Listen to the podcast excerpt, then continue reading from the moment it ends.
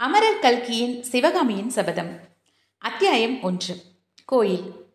இளவிநீர் காலத்தில் ஒரு நாள் மாலை மகேந்திர தடாகத்தின் கரை வழியாக சென்ற ராஜபாட்டையில் பிரயாணிகள் இருவர் காஞ்சி மன்னகரை நோக்கி நடந்து கொண்டிருந்தனர்.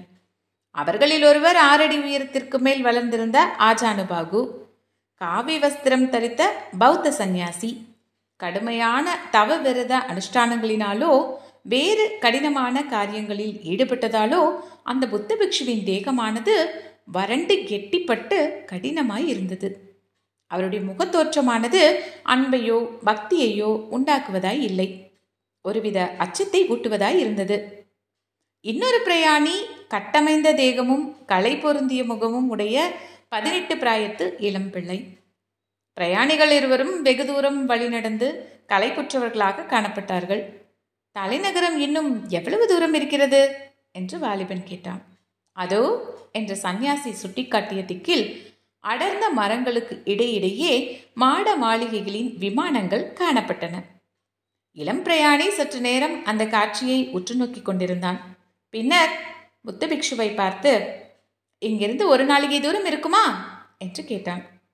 அவ்வளவுதான் இருக்கும். அப்படியானால் நான் சற்று உட்கார்ந்து விட்டு வருகிறேன். அவசரமானால் தாங்கள் முன்னால் போகலாம் என்று சொல்லி வாலிபன் கையில் இருந்த முட்டையையும் தடியையும் பாதை ஓரமாக கீழே வைத்துவிட்டு ஏரியை பார்த்து கொண்டு உட்கார்ந்தான். சன்னியாசியும் அவன் அருகில் மேற்கு திசையை பார்த்து கொண்டு அமர்ந்தார்.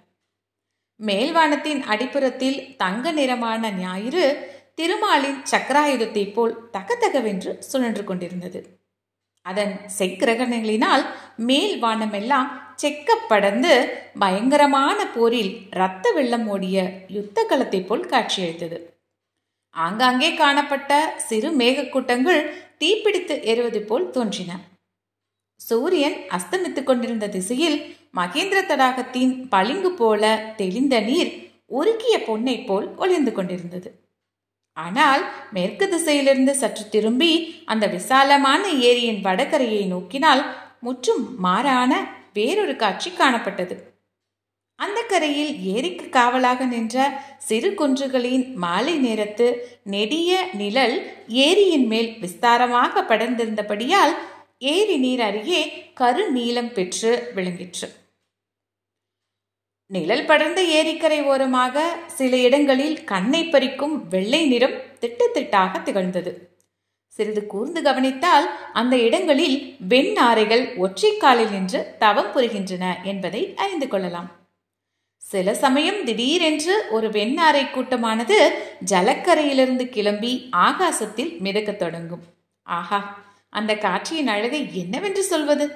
கீழே கருநிற தண்ணீர் பரப்பு மேலே கருநிற வானம் பின்னால் கரும் பசுமை நிற குன்றுகள் இவற்றின் மத்தியில் அந்த தாவல்யமான நாரை கூட்டம் வானவெளியில் மிதந்து செல்வது போல் நெருக்கமாய் பறந்து செல்லும் காட்சி யாருக்குமே மனக்கிளர்ச்சியை உண்டாக்கும். இறைவனுடைய லீலா வினோதங்களில் சிந்தை செலுத்தியவர்களோ மெய்மறந்து பரவசமாகி விடுவார்கள். இவற்றையெல்லாம் சற்று நேரம் மௌனமாய் பார்த்து கொண்டிருந்த வாலிபன் தனக்கு தானே பேசிக்கொள்வது போல் இந்த பிரம்மாண்டமான ஏரியை மகேந்திர தடாகம் என்று சொல்வது பொருத்தமில்லை. மகேந்திர சமுத்திரம் என்றுதான் இதை சொல்ல வேண்டும் என்றான். சந்நியாசி ஏரியை நோக்கிய வண்ணம் இந்த மகேந்திர தடாகத்தில் இப்போது தண்ணீர் குறைந்து போயிருக்கிறது. ஐப்பசி கார்த்திகையில் மழை பெய்து ஏரி நிரம்பி இருக்கும் போது பார்த்தாயானால் பிரமித்து போவாய். அப்போது நிஜ சமுத்திரம் போலவே இருக்கும் என்று சொல்லிக்கொண்டே எழுந்தார். புறப்பட்டு விட்டீர்களா சுவாமி? என்றான் வாலிபன். ஆமாம் பரஞ்சோதி என்னோடு வருவதற்குத்தான் உனக்கு பிடிக்கவில்லை போலிருக்கிறதே என்ற சந்நியாசி கூறிவிட்டு நடக்கத் தொடங்கினார். பரஞ்சோதி என்ற வாலிபனும் மூட்டையையும் தடியையும் எடுத்துக்கொண்டு அவரை தொடர்ந்து நடக்கலானான். சாலையில் போவோர் வருவோர் கூட்டம் அதிகமாய் இருந்தது. பிரயாணிகள் ஏறிய வண்டிகளும் நெல்லும் வைக்கோலும் ஏற்றிய வண்டிகளும் சாரி சாரியாய் போய்க் கொண்டிருந்தன. சாலைக்கு அப்புறத்தில் முதிர்ந்த கதிர்களை உடைய செந்நெல் வயல்கள் பறந்திருந்தன. கதிர்களின் பாரத்தினால் பயிர்கள் தலை சாய்ந்து விழுந்து கிடந்தன. ஆங்காங்கே சில வயல்களில் குடியானவர்கள் அறுவடையான கட்சிகளை கட்டிக்கொண்டிருந்தார்கள் வயல்களிலிருந்து புது நெல் புது வைக்கோலின் நறுமணம் கம் என்று வந்து கொண்டிருந்தது. சற்று தூரம் போனதும் ஒரு அழுகிய கிராமம் தென்பட்டது. அந்த கிராமத்தை தாண்டியதும் புதுநெல் மனத்துக்கு பதிலாக மல்லிகை முல்லை மலர்களின் நறுமணம் சூழ்ந்தது. அந்த மனத்தை மூக்கினால் நுகர்வது மட்டுமின்றி தேகம் முழுவதாலும் ஸ்பரிசித்து அனுபவிக்கலாம் என்று தோன்றியது. ஆஹா என்றான் வாலிபன். அவனுக்கு எதிரே கண்ணு கெட்டிய தூரம் நந்தவனங்கள். மல்லிகை முல்லை புதர்களின் மீது வானத்து நட்சத்திரங்கள் வந்து படிந்தது போல் குண்டு மல்லிகைகளும் முத்து மல்லிகைகளும் கலீர் என்று பூத்து சிரித்து கொண்டிருந்தன. இந்த வெண்மலர் பரப்புக்கு இடையிடையே தங்க நிற செவ்வந்தி பூக்களின் காடும் காணப்பட்டது. இவ்வளவு பூவையும் என்னதான் செய்வார்கள்? என்று வாலிபன் கேட்டான். இவற்றில் பாதி கோவில் தெய்வங்களுக்கு அர்ப்பணமாகும். மற்ற பாதி காஞ்சி நகரத்து பெண் தெய்வங்களின் கூந்தலை அலங்கரிக்கும்.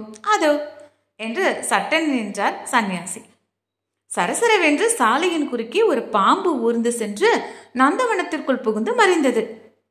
இந்த மல்லிகை மனத்துக்கு பாம்புகள் எங்கே என்று காத்திருக்கும் என்றார் சந்நியாசி பாம்பு மறைந்ததும் இருவரும் மேலே சென்றார்கள். சற்று நேரம் மௌனம் குடிக்கொண்டிருந்தது. பரஞ்சோதி கழுக்கென்று சிரித்தான். எதை நினைத்து சிரிக்கிறாய்? என்றார் சந்நியாசி. பரஞ்சோதி சற்று நேரம் பேசாமல் இருந்துவிட்டு இல்லை அடிகளே மத்தியானம் அந்த சர்ப்பத்தை கொன்று என்னை காப்பாற்றினீர்களே. நீங்கள் புத்த பிக்ஷுவாயிற்றே ஜீவகத்தை செய்யலாமா? என்று நினைத்து சிரித்தேன் என்றான். தன்னை கொல்ல வந்த பசுவையும் கொல்லலாம் அல்லவா? என்றார் புத்த பிக்ஷு. ஆனால் பாம்பு தங்களை கொல்ல வரவில்லையே என்னைத்தானே கொல்ல வந்தது? என்றான் பரஞ்சோதி ஏளனமான குரலில். என் சிஷ்யனை நான் காப்பாற்ற வேண்டாமா? என்றார் பிக்ஷு. சிஷ்யனா யாரை சொன்னீர்கள்? ஆமாம் நீ என் உயிரை ஒரு சமயம் காப்பாற்றினாய். அதற்கு பிரதியாக தங்கள் உயிரை நான் காப்பாற்றினேனா? எப்போது? முன்னூறு வருஷங்களுக்கு முன்னால். என்ன? முன்னூறு வருஷங்களா? முன்னொரு ஜென்மத்தில். ஓஹோ! தாங்கள் முக்காலமும் உணர்ந்த முனிவர் என்பது தெரியாமல் கேட்டுவிட்டேன். ஷமிக்க வேண்டும். சன்னியாசி மௌனமாக நடந்தார். மறுபடி பரஞ்சோதி சுவாமி இனிமேல் வரப்போகிறது கூட தங்கள் ஞான திருஷ்டியில் தெரியுமல்லவா? என்று கேட்டான். வரப்போகிறது ஒன்றை சொல்லட்டுமா? சொல்லுங்கள். இந்த நாட்டுக்கு பெரிய யுத்தம் வரப்போகிறது. பெரிய யுத்தமா? ஆமாம். மகா பயங்கரமான யுத்தம். பாலாறு ரத்த ஆறாக ஓடப்போகிறது. மகேந்திர தடாகம் ரத்த தடாகம் ஆகப் போகிறது ஐயோ பயமாயிருக்கிறதே. போதுமடிகளே.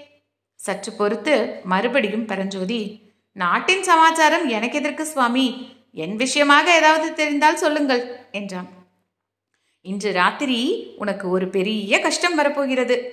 சிவசிவா நல்ல வாக்காக ஏதாவது சொல்லக்கூடாதா? புத்த பகவானுடைய அருளால் அந்த கஷ்டம் நீங்கும். நான் சைவன் ஆயிற்றே புத்தர் எனக்கு அருள் செய்வாரா? புத்தருடைய கருணை எல்லையற்றது. அதோ வருவது யார்? என்று கேட்டான் பரஞ்சோதி. மங்கிய மாலை வெளிச்சத்தில் ஒரு அபூர்வ உருவம் அவர்களுக்கு எதிரே வந்து கொண்டிருந்தது தெரிந்தது. பார்த்தாலே தெரியவில்லையா? திகம்பர சமண முனிவர் வருகிறார் என்றார் புத்த பிக்ஷு. சமண முனிவர்கள் இன்னும் இங்கே இருக்கிறார்களா? என்று பரஞ்சோதி கேட்டான். முக்கால்வாசி பேர் பாண்டிய நாட்டுக்கு போய்விட்டார்கள். மற்றவர்களும் சீக்கிரம் போய்விடுவார்கள். சமண முனிவர் அருகில் வந்தார். அவர் புத்த பிக்ஷுவைப் போல் உயர்ந்து வளர்ந்தவர் அல்ல. கட்டையாயும் கூட்டையாயும் இருந்தார். கௌபீனம் ஒன்றுதான் அவருடைய ஆடை. ஒரு கையில் உரிக்கட்டி தூக்கிய கமண்டலம் வைத்திருந்தார். இன்னொரு கையில் மயில் தொகை விசிறி கக்கத்தில் சுருட்டிய சிறு பாய். அவர் அருகில் வந்ததும் புத்த பிக்ஷு புத்தம் சரணம் கச்சாமி என்றார். சமண முனிவர் அருகறுத்தால் போற்றி என்றார்.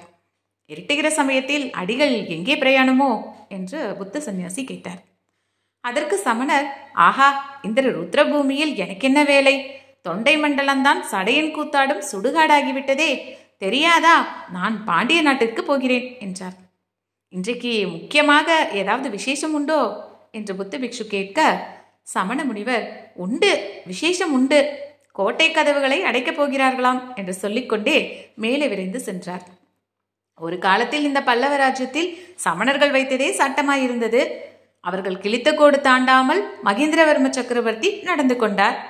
இப்போது என்று கூறி புத்த பிக்ஷு நிறுத்தினார். இப்போது என்ன? என்று பரஞ்சோதி கேட்டான். இப்போது சைவ வைஷ்ணவர்களின் பாடு இந்த நாட்டில் கொண்டாட்டமாய் இருக்கிறது. ஓஹோ! என்றான் பரஞ்சோதி. பிறகு ஏதோ கோட்டை கதவு சாத்துவதை பற்றி சமண முனிவர் சொன்னாரே அது என்ன? என்று கேட்டான். அதோ பார் என்றார் சந்நியாசி. சாலையில் அந்த சமயத்தில் ஒரு முடுக்கு திரும்பினார்கள். எதிரே காஞ்சி மாநகரின் தெற்கு கோட்டை வாசல் தெரிந்தது. கோட்டை வாசலின் பிரம்மாண்டமான கதவுகள் மூடியிருந்தன. இத்துடன் முதல் அத்தியாயம் நிறைவுற்றது.